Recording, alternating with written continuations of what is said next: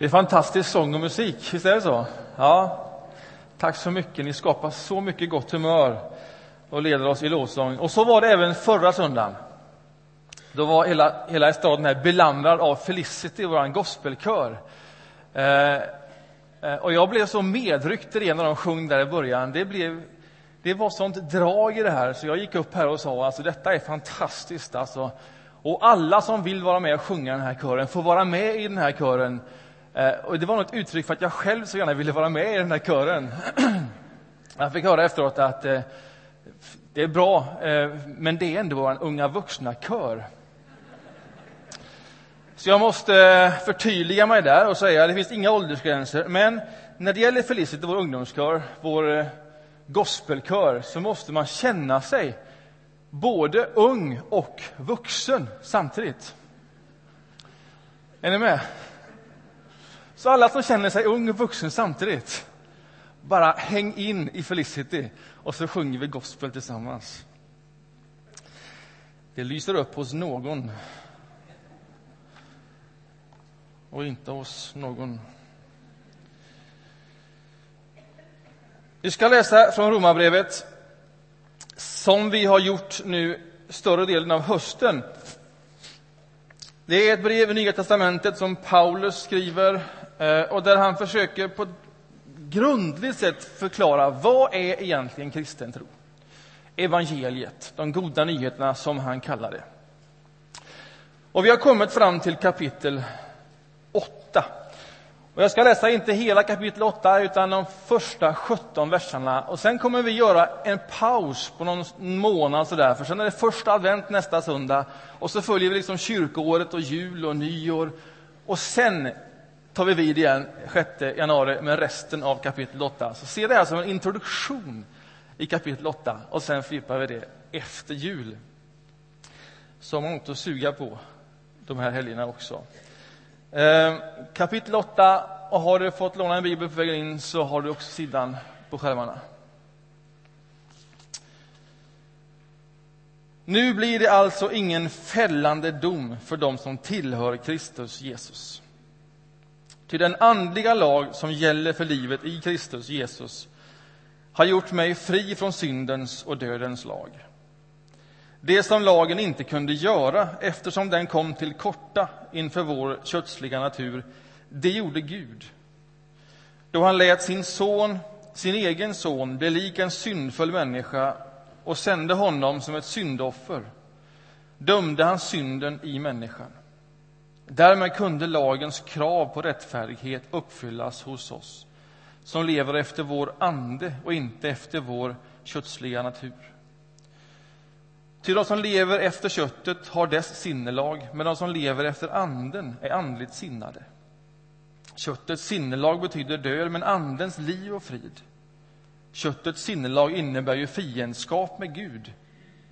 Det underordnar sig inte Guds lag och kan inte heller göra det. Det som är kvar i kötsliga naturen kan inte behaga Gud. Ni däremot är inte kvar i den, utan lever andligt, nu när Guds ande bor i er.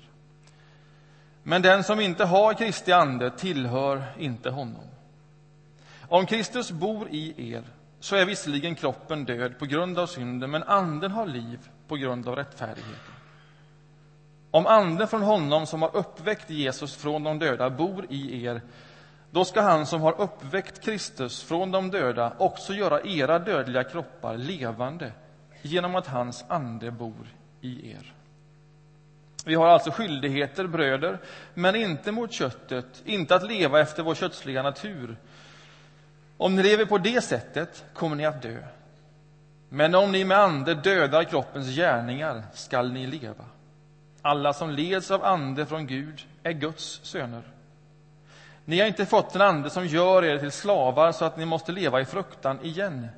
Ni har fått en ande som ger er söners rätt så att vi kan ropa Abba, Fader. Anden själv vittnar tillsammans med vår ande om att vi är Guds barn. Men är vi barn, då är vi också arvingar, Guds arvingar och Kristi medarvingar om vi delar hans lidanden för att också få dela hans härlighet. Amen. Jag ska sätta det här i ett sammanhang, i Romarbrevet, i stort och personligt. Om man var med förra söndagen och hörde Ingemar Fager predika över Romarbrevet kapitel 7 eh, så hade han ett, ett uttryck där lånat ifrån sin pappa Göstas eh, eh, år, tidiga år på Donsö. Eh, och han berättade om hur eh, en dag när Gösta var ute och gick så kom en av de ledande bröderna från missionsförsamlingen på Donsö. Och sen ropar han på långt håll när han ser Gösta där borta. Gösta, lever du i sjuan eller i åttan? Och det är väl bara på Donsö, tänker jag, så man kan fråga det och veta vad man menar. Det säger någonting om Donsö. Jag har svårt att se det hemma i mitt bostadsområde i Åkered i västra Göteborg. Att någon skulle ropa det till mig på håll. Joakim, lever du i sjuan eller åttan? Men det säger någonting mycket, mycket mer och viktigare än vad det möjligen var på Donsö för några decennier sedan. Det säger någonting om kristen tro. Någonting djupt och centralt om kristen tro. Att kristen tro inte bara är just att komma till tro och sen är det som det är. Utan att kristen tro är för varje människa en resa, en väg, en utveckling.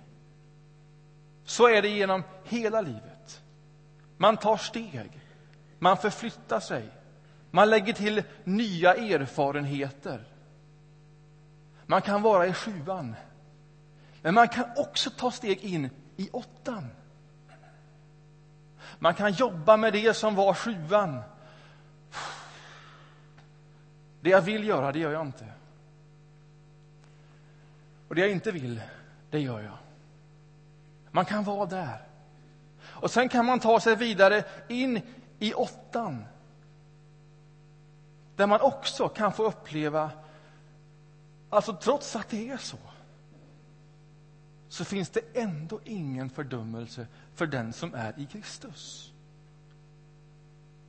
Och jag ska sätta det här i ett historiskt sammanhang och bibliskt sammanhang.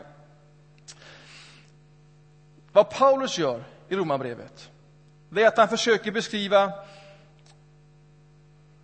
Guds väg med folket i den här världen. Han tar ett jätteperspektiv. Från skapelsen, hur det var tänkt, hur man går sin egen väg, hur Gud aldrig ger upp, hur han kommer igen, hur han ger hjälpmedel i ett lag, någonting att följa, hur den inte bär hela världen och hela vägen, hur han kommer tillbaks igen och så vidare. Och så lägger han ut hela vägen, Guds väg med människan. De goda nyheterna, att Gud aldrig ger upp. Det är det stora perspektivet. Den stora bibliska berättelsen, det är Romarbrevet. Och så gör han någonting parallellt. Parallellt med det så berättar han en djupt personlig berättelse. Hur varje enskilt liv kan förhålla sig till denna Guds stora berättelse. Det är inte bara en stor historisk berättelse med vissa särskilda händelser som man kan läsa om, utan den Guds väg med hela skapelsen säger någonting också om Guds väg med mig och med dig. Och så berättar han parallellt de här historierna, stora, breda, djupa och den egna berättelsen. Och så skjuter han in den berättelsen. De sitter liksom ihop. Så hur ser Guds väg ut med varje människa enskilt? Kan man säga det? Eller är det bara helt individuellt? Alltså man kan säga någonting om Guds väg, inte bara i stort, utan också personligt för varje människa. Det där har man försökt fånga upp i kyrkans historia. Här finns ju erfarenhet. Här finns ju 2000 år av människor som personligt har levt i tro. Och som har gett uttryck för hur ser den vägen ut? Hur ser de erfarenheterna ut som man lägger till och så har man liksom samlat ihop det här. Så kan man säga, alltså kan man säga någonting om hur Gud hur Gud tar sig an en människas väg. Och om man summerar all samlad kristen erfarenhet så verkar det som att det finns saker som går igen. Och så har han satt ett ord på det. Det finns en ordning, en nådens ordning. Och det här är ju alltid lurigt. När man tar erfarenheter och sen gör erfarenheterna till en lära och säger att så här är det, så här ska det upplevas, det här är vägen. Det är inte vad jag säger. Men det jag säger är att det är dumt att inte lyssna på många, många människors erfarenheter när det gäller Guds väg i mitt liv. Om jag upplever så här, eller så, eller om detta är mina frågor, då är du förmodligen i gott sällskap. Där har någon varit innan dig. Och så kan vi lära oss någonting av detta.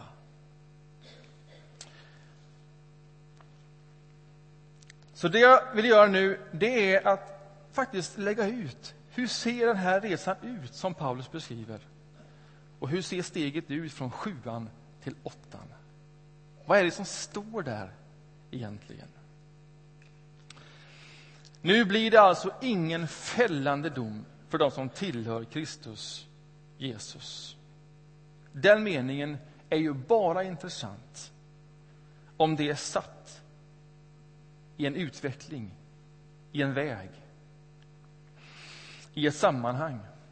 Annars betyder det ingenting. Om man inte har varit i sjunde kapitlet och i den erfarenheten där Paulus slutar med utropet Vem ska befria mig från denna kropp? Så betyder detta ingenting. Kapitel 8. Nu blir det alltså ingen fällande dom. Men om man har varit där i sjuan, också i egen erfarenhet jag gör det jag inte vill, och det jag vill, det gör jag inte. Och jag sliter mig som är ja men jag vill och ändå så blir det någonting i andra handlingen. Jag vet inte hur jag ska få detta att gå ihop. Och dessutom så tror jag att mitt liv angår Gud. Och att jag någon gång ska få svara, inte bara för intentionen, utan det jag faktiskt gör av mitt liv. Och så blir det en belastning och man vet till sist inte vad man ska göra med den. Det är som de hjälpmedel som finns inte riktigt leder hela vägen fram utan till sist dessutom blir en belastning. Om man har haft den erfarenheten, då blir det meningsfullt att läsa kapitel 8. Vänner, det finns ingen fällande dom för den som är i Kristus Jesus. Det är mot den fonden han talar om.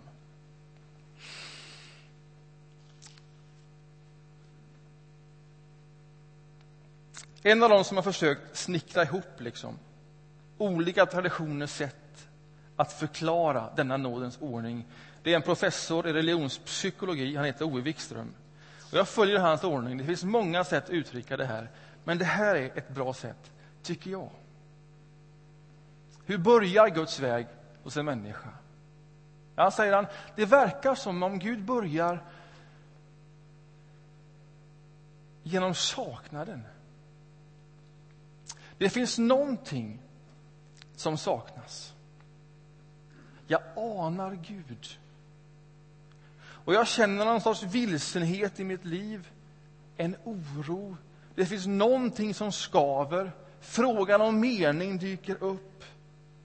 Det här kan börja i naturen, i det storslagna, i glädjen.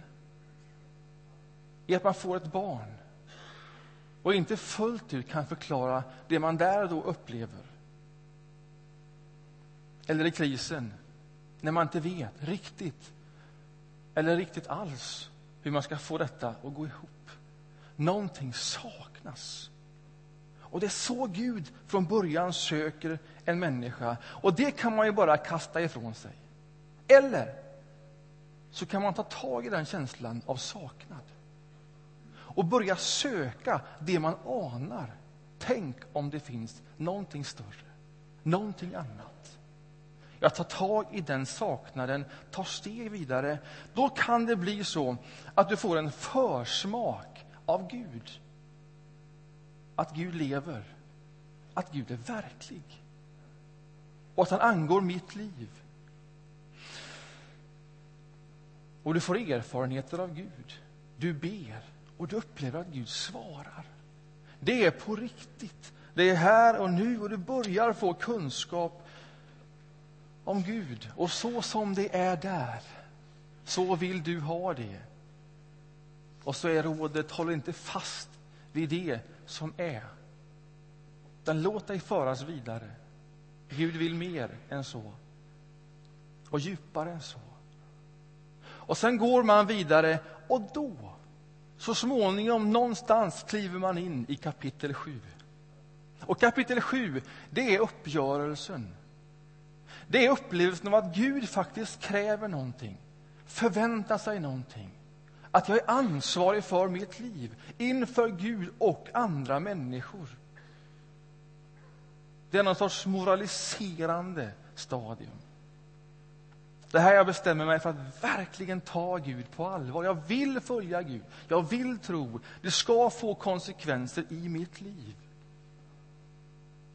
Jag firar gudstjänst regelbundet. Jag ber.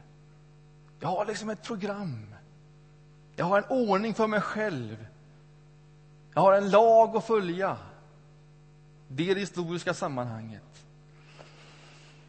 Och jag mår bra av det. Det går bra. Jag lever upp till mina planer, mina ambitioner. Och jag känner mig som en djupt andlig människa. Dock frustrerad över att andra människor inte är lika radikala som jag. Inte tar det på samma allvar som jag. Inte ser att Gud också kräver någonting av oss. Och det är svårt att hålla inne den sortens frustration. För det är så tydligt hos de andra. Och samtidigt, efter ett tag, så växer det fram tvivel, smygande tvivel på att all denna aktivitet som jag själv ställer upp för mig själv av bön, och gudstjänster och program och en lag som ska jag leda mig och följa mig, att det inte räcker till. Liksom. Att jag inte ändå till sist orkar det jag förutsätter mig att göra. Att det ändå blir så någonstans att jag gör det jag inte vill och vill det jag inte gör. Hur mycket jag än anstränger mig så kommer jag ändå aldrig riktigt hela vägen fram. Och till sist, till sist så hamnar man i Paulus ord. Jag är liksom fången i denna situation, i denna kropp. Vem ska befria mig från detta? Om man då inte bara ger upp, utan man fortsätter att söka Gud. Man firar gudstjänsten, man tar emot bröd och vin. Man läser Bibeln, eller man låter den läsas, man lyssnar på den. Man finns en gemenskap av andra människor. Så kommer till sist nåden.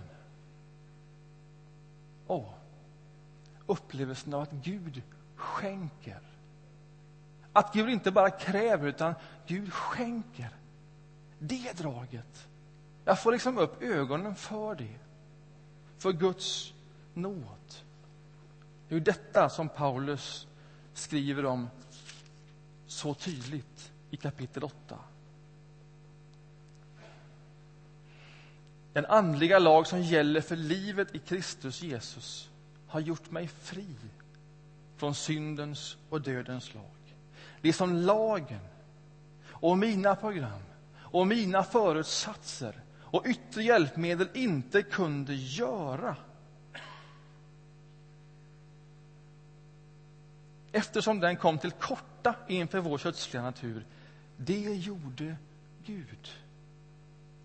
Då han lät sin egen son bli lik en syndfull människa och sände honom som syndoffer, ja, men då dömde han synden i människan och därmed kunde mm, mm, mm, Gud skänka. Gud skänker. Och sen tar man sig in i kapitel 8 också i egen erfarenhet. Och den här sortens texter blir så viktiga och centrala.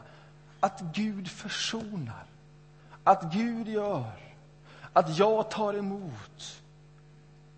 Att jag inte kan, men Gud kan. Texten om korset, det Jesus gör, det träder liksom fram med ett nytt ljus. Och jag ser det med andra ögon.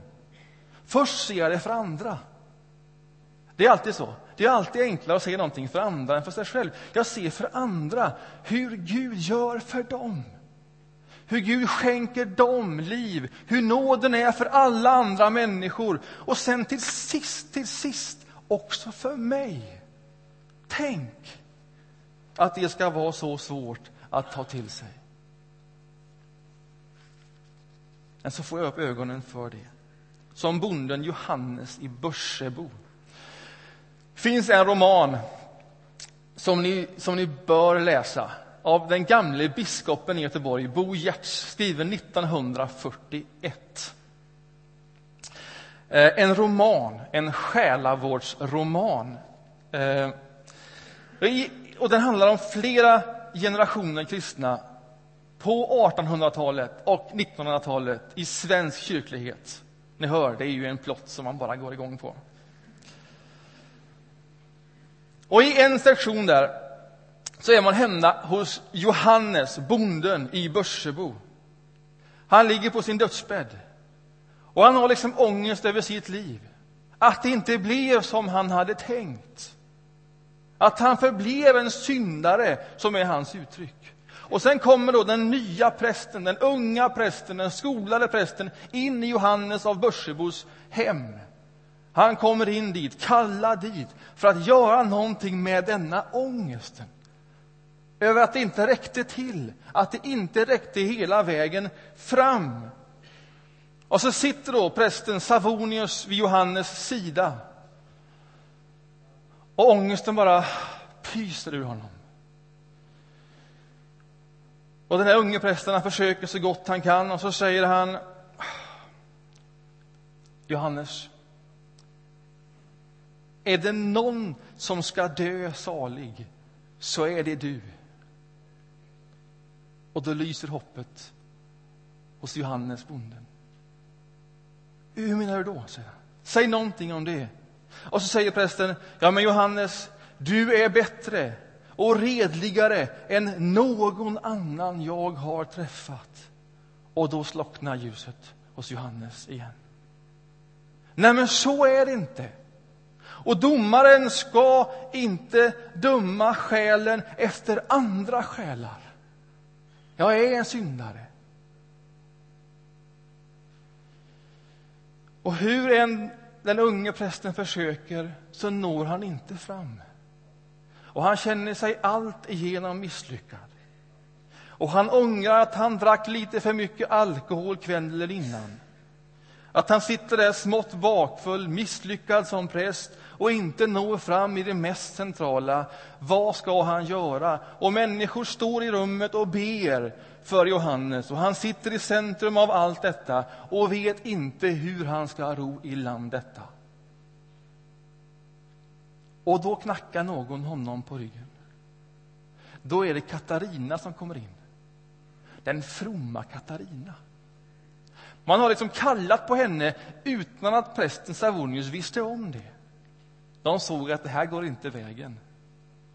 Så de kallar till den enkla, fromma Katarina och sen kommer hon in. Och han känner sig naturligtvis ännu mer misslyckad. De går bakom ryggen på mig mer. Vad säger de mer om mig nu? Liksom? Är han död nu? frågar Katarina. Nej, han är inte död. Han lever, men det är inte bra. Och så sätter sig Katarina vid sängen. Och så säger Johannes, det är Katarina och jag är här nu. Och så tittar han upp och så säger han, att du är en god människa. Du är en god människa. Men jag, jag är en syndare, jag. Och då säger Katarina till honom, ja, Johannes, du är verkligen en syndare du. Ja, det är jag, säger han. Ja, du är verkligen en syndare. Du är en stor syndare, Johannes. Men du har en ännu större frälsare i Jesus Kristus. Så sjabblar hon inte bort hans erfarenhet, hans upplevelse, hans egen erfarenhet av att leva i kapitel 7. Att det faktiskt var på allvar för honom. För så var det ju. Ja, så är det, säger Johannes. För dem som låter sig frälsas. Men mitt hjärta är hårt. Johannes, säger Katarina, det är inte de friska som behöver läkare. Jesus har kommit för att kalla syndare. Ja, till bättring, ja, säger Johannes. Johannes, det fattas inte bättring. Det har du hållit på med i 30 år. Det fattas tro. Ser du synden i ditt liv? Ja, jag ser synden klart i mitt liv. Bra, säger Katarina. Att du ser synden, det är Guds verk. Det är den heliga Ande som verkar i dig.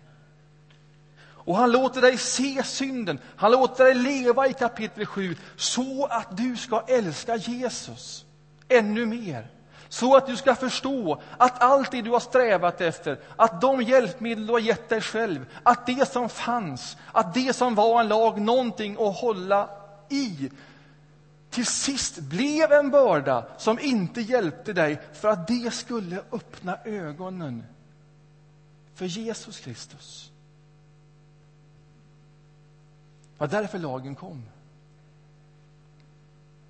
Och om lagen kunde frälsa oss, då hade inte Jesus behövt dö.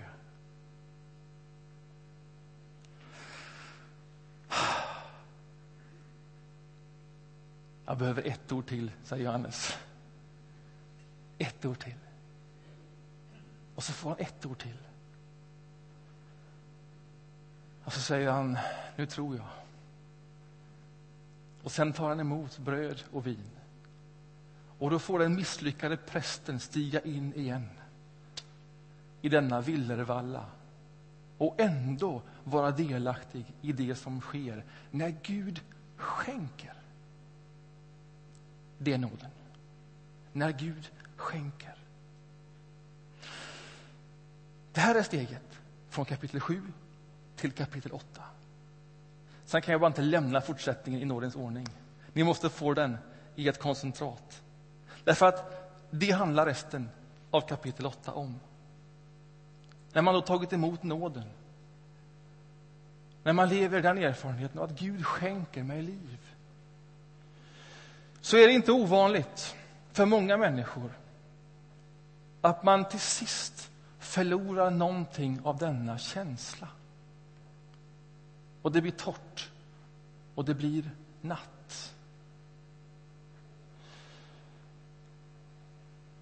Natten är liksom en torka, när ingenting biter längre. Man hör böner, man hör predikningar, man hör Bibeln läsas, man hör lovsångerna, men det fastnar liksom inte. Det är som vatten på en gås. Det är inte så att jag förlorat längtan efter Gud. Den är starkare än någonsin. Men det som tidigare fastnat och hjälpt mig fastnar inte nu. Det är som att någon har dragit sig undan. Det är inte vilset, det är inte oro, det är en stark längtan, men det är natt.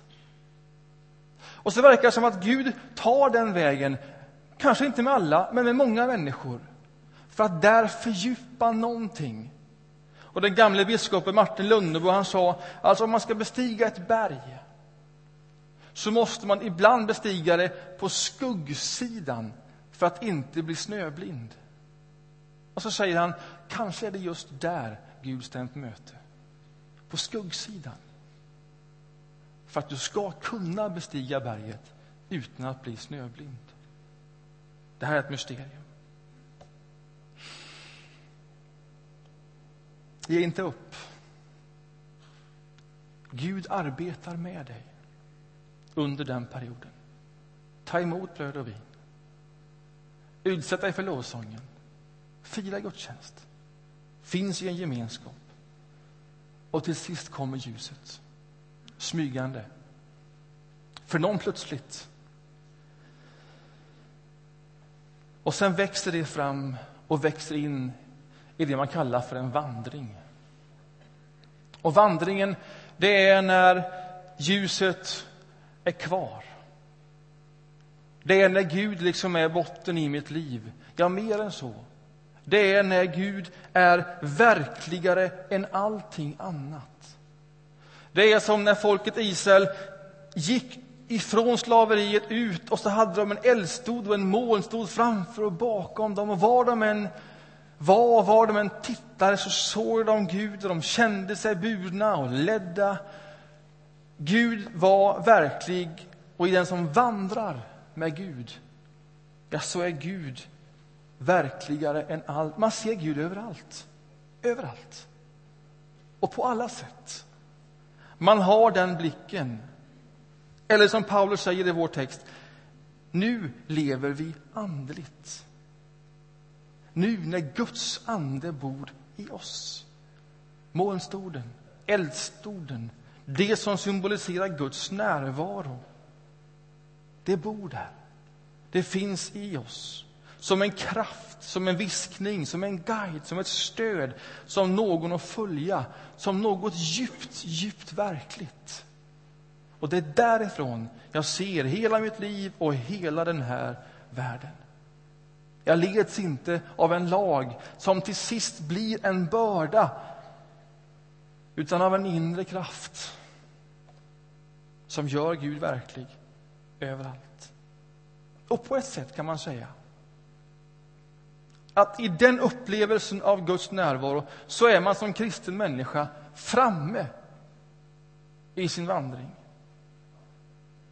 Hör detta tydligt. På ett sätt är man liksom framme i sin vandring. För så skriver Paulus, alla vi som nu leds av Ande, som genom tron på Jesus har skänkts liv och ande. Alla vi som leds av ande, vi är Guds söner och döttrar. Vi är genom det adopterade in i Guds familj. Vi är Guds barn. I den meningen är vi framme. Vi har varit med om det djupaste en människa kan vara med om. Det är som ett livsmål. Att få vara hos Gud och där få vara och bli den jag är. Vi är så framme att vi där kan få ropa och uttrycka samma sak som Jesus Kristus uttrycker om sin far. Det mest intima, ett litet barns rop på sin pappa. Pappa, där är vi. Där är vi framme. Gemenskapen med Gud som är verkligare, intimare än allting annat. Och vi liksom vet att det är så.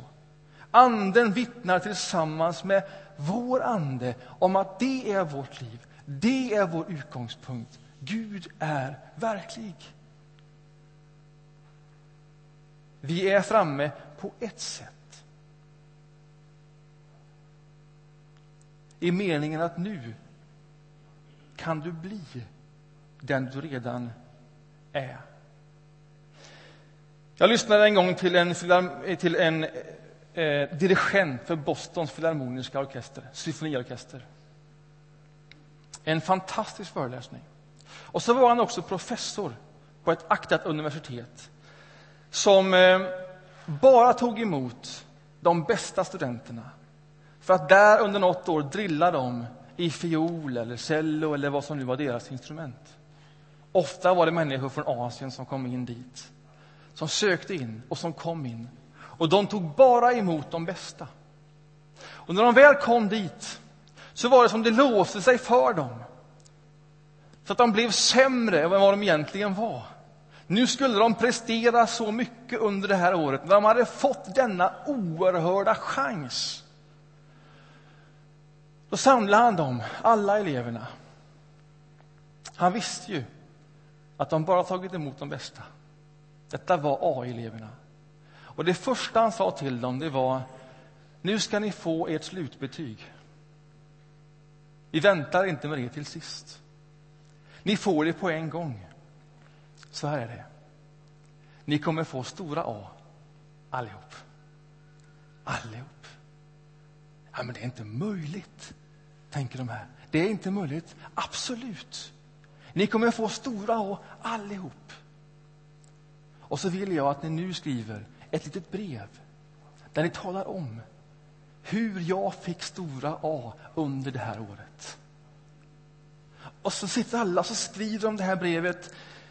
Och utgångspunkten är ju inte att de någon gång sen ska nå fram till stora A, utan att de är stora A. Att de ska bli det de redan är.